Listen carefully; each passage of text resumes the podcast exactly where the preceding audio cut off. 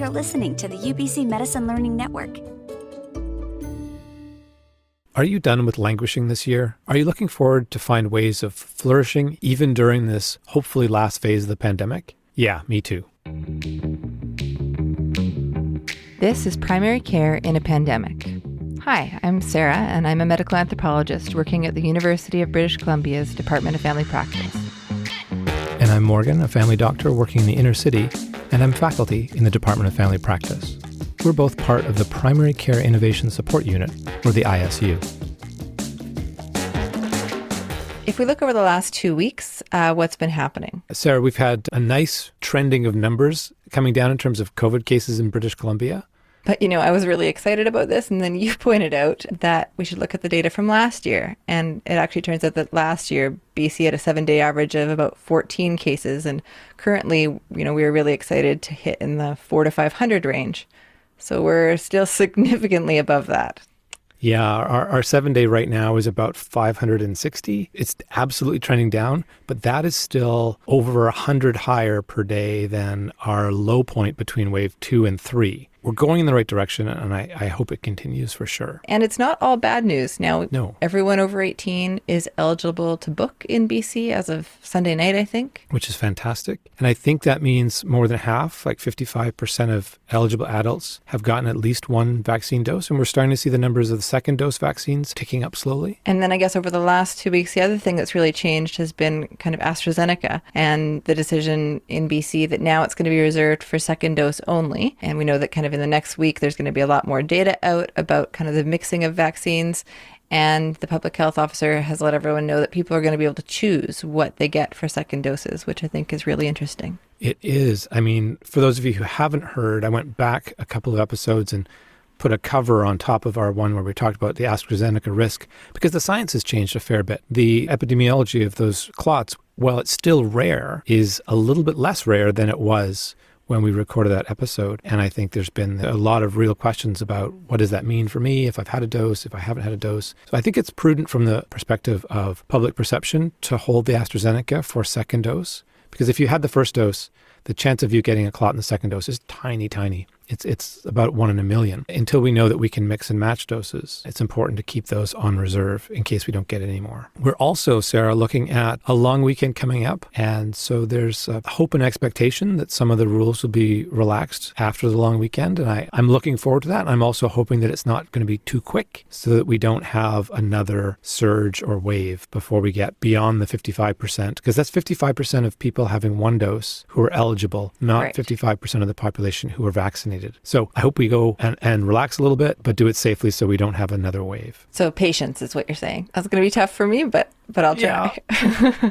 short term short term patience for getting the summer back, I think is really the, the kind of the messaging we want to have. Great. So last week we talked about languishing and provided some tips on what we hope are some really tangible ways that you can address languishing either for yourself or with your patient.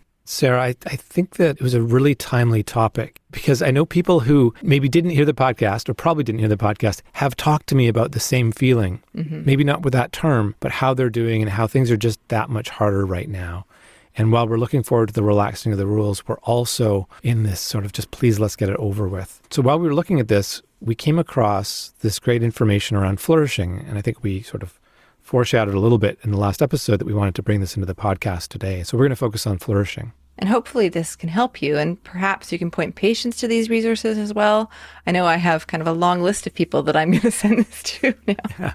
Sarah, I think that's that's really a good point. I was thinking about this from a, a, provider's perspective and what I might be able to, who I might be able to share this with in terms of my patients, but also as a team member uh, and as a family member, and then personally myself too. I think there's value. These are what we're going to talk about today are very practical, new techniques. And I think we can use it in a bunch of different spots in our life. So, we came across the Harvard Human Flourishing Program, and their definition of flourishing, I think, is really interesting and has kind of six domains. Yeah, it's nice. It's strongly evidence supported.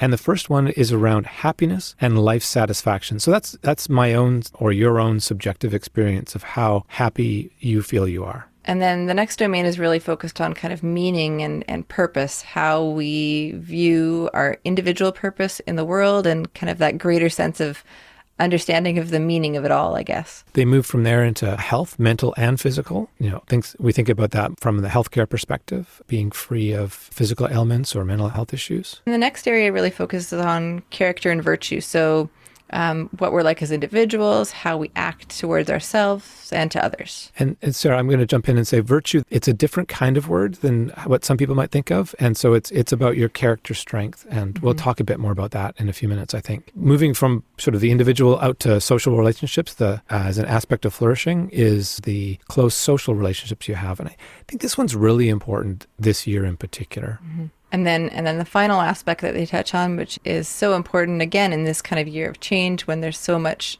instability is is that idea of financial and material stability, whether or not we have to worry about safety, food, housing, um, and kind of those those factors that feed into the context in which we live. So these six areas, I mean, when I think about languishing and I think about where we're at right now, I think, oh gosh, yeah, flourishing just as a, an idea, we, we got to do more of that. Sarah, you know, as, as a medical anthropologist, why is this important, particularly now in this time of languishing? I was excited by the idea of flourishing because I hadn't really thought about it before. Then I realized what flourishing is is a reframing of this idea of resilience. You know, I've done a lot of work looking at a socio-ecological model of resilience, so you're really seeing resilience as a dynamic process. The old sense of what people used to think about, which you know, something that you either had or didn't have. So rather than just thinking about your kind of internal resilience, interpersonal factors, and then the broader kind of geography and social context, to really frame flourishing in terms of the different aspects of your physical health, your your meaning, your character,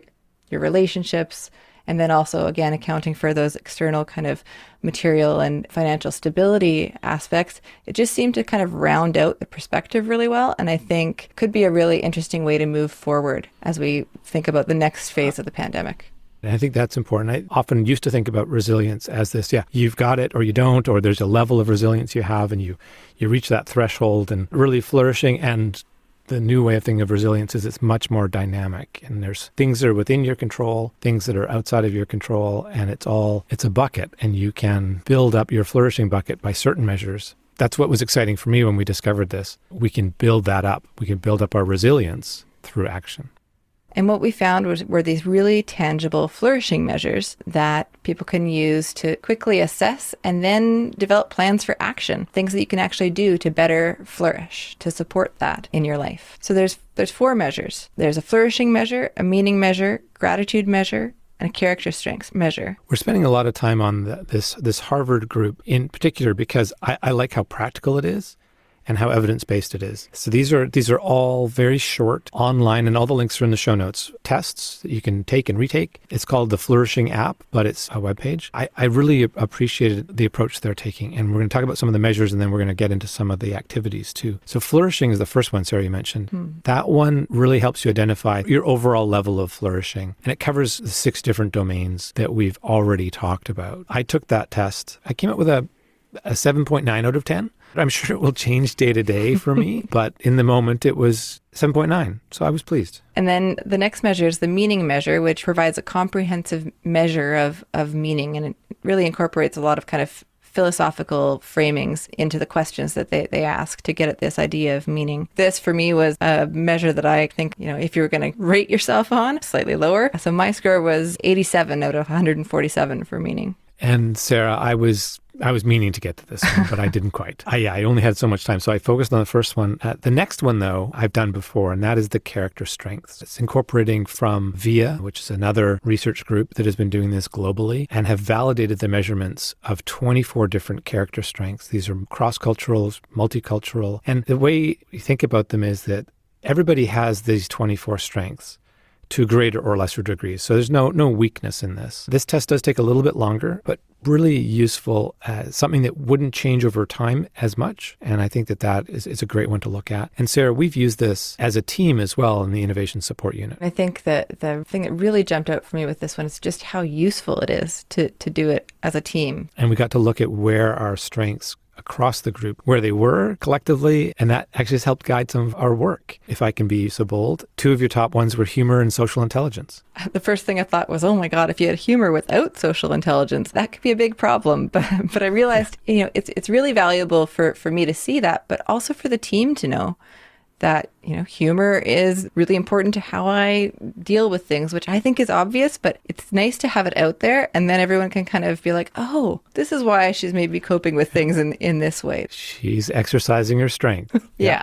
Exactly. And you think about those spaces that you work where everything is kind of effortless, right? And things work really well. And I've realized, you know, that social intelligence piece too, that really fits in there for me. Engaging with people in this fully virtual world, I, I don't get the Zoom fatigue so much. I really, really like the kind of constant engagement. And, and Sarah, you used a word in there I'm just going to highlight for people who, if you're curious about this, when you use your strengths, it feels effortless. And I think that's a really good description this feels natural to you when you're when you're using that strength. It's easy. And then Morgan, your strengths were a little bit different. Yours were creativity mm-hmm. and self-regulation, I think. Yeah, yeah, those are my top couple. I have this ridiculous ability that made sense after I did the test. I, I can quite easily convince myself if something is good for me, that I'll enjoy it. I can internalize it to the point where it's like, yeah, I, I, like 100% cacao nibs, right? They're ridiculously bitter, but I've convinced myself that they're healthy food and I, I would eat them. Or sauerkraut. I hated it when I was a kid. I can convince myself that it's a prebiotic and therefore healthy. And yeah, load it on, please. And the same goes for a lot of other things with work and life that I can build that self regulation in. I can time box fairly well. That sort of stuff comes more naturally to me. On the creativity side, I, I love to think of a complex problem and noodle around how on earth it's going to get better. You know, that's the effortless part. I mean, it's work, but that drives me. It's a lot of fun that strengths tool has been really useful for our team and maybe something useful for other teams to think about taking forward. And the last measure that the Flourishing app really focuses on is, is, a gratitude measure. I got kind of a 30 out of 42 on gratitude. So the score. Congratulations. Right? That's another really quick tool that, that can be kind of a great practice in terms of thinking about coming back to and redoing these over time. So those are the measures. And again, we're focusing on this one group. Those are the four tools that they've highlighted. But what they've also done that I really appealed to me and sort of our mandate in this podcast is to find tangible things that we can do, not just measurement, but actual activities. And they have a whole group of flourishing activities that you can look at. Again, they're online. They're not meant to be overwhelming. You can fit them into your week. And they've broken them down across four different areas. And we're not going to list all the different activities, but what we are going to do is we're going to go through some of these ourselves. And then between now and the next podcast, they've got cognitive exercises, behavioral, relational, and then they've got some what they call workbook exercises. And uh, across those, there are over a dozen different things you can do. I'm going to declare on the podcast that I'm going to take on two of these over the next several weeks. I've already started. I've beaten you to the punch. Yeah, there you go. So, and I didn't do the gratitude measures. So, one of mine is going to be the gratitude activity. So, I'm going to take that on as one of my two. I'm going to take on the best self activity. And I got to say, I started it. And my first sort of reaction to a lot of these kind of things is eh, cringy, not so sure if this is going to be worth uh, the effort, but I, am really enjoying it. And then the other one for me is going to be a job crafting activity. So I anticipate, Morgan, a, a massive upswing in my, my efficiency and my ability to time block and do all these wonderful things that we've been talking about after my uh, job crafting activity is complete. The other one I'm going to look at is uh, the character strengths activity. Having just talked a lot about the, that, I've really enjoyed them and I've, I've known about them for, for a long time. So pulling that in as another action I, will be great. Sarah, you kind of you kind of hinted on it, but how did you pick the two for you? Did you pick like, oh, that'll be easy, that'll be hard, I need to work on that space, or ooh, that was really cringy, I need to do that because it makes me uncomfortable? So I, I've got to say, I purposely avoided all of the things that make me really uncomfortable. I picked the low hanging fruit, the ones that to me seemed like they would be valuable and easy. If I'm going to be honest right now in my life, I need things that I can start and finish. I think that's totally legit. So I picked gratitude because I didn't do the gratitude measure. So I'm going to do that one to kind of catch up that little bit of guilt that I had for not doing that test. And then the character strengths I'm doing because in our family, we've talked about those, the VIA character strengths for a long time. And I think it's just neat to do another activity and can share that with my wife. And I think she'll be really interested. So that's, that's how I picked mine. Sarah, that kind of wraps up what we wanted to talk about today. Yeah, and we really hope that this has been useful for people. You know, after spending last week really focusing on, on languishing and what you can do about that, to spin it on its head and reframe everything more in the context of flourishing, I, I think is useful. So, what are we going to suggest that people do next? I would encourage you to go to the flourishing.app and we'll put the links in the show notes. Do a flourishing measure to see how you're doing, or pick one of the four we talked about, or dive into one of the activities, or both. And Sarah, I think join us next time. We'll reflect on how we did with our two activities. And I think this is also going to tie so well into sort of as we move forward and think about mental health more broadly and sort of the longer term implications of COVID. Coming back to this idea of flourishing, I hope is going to be really valuable. Yeah, I agree. This is definitely a small toe in the water to a larger topic around getting back to whatever that new normal is going to be and getting through some of the different pieces of what's happened in the last year and a bit. Thanks. We will talk to you in the next one.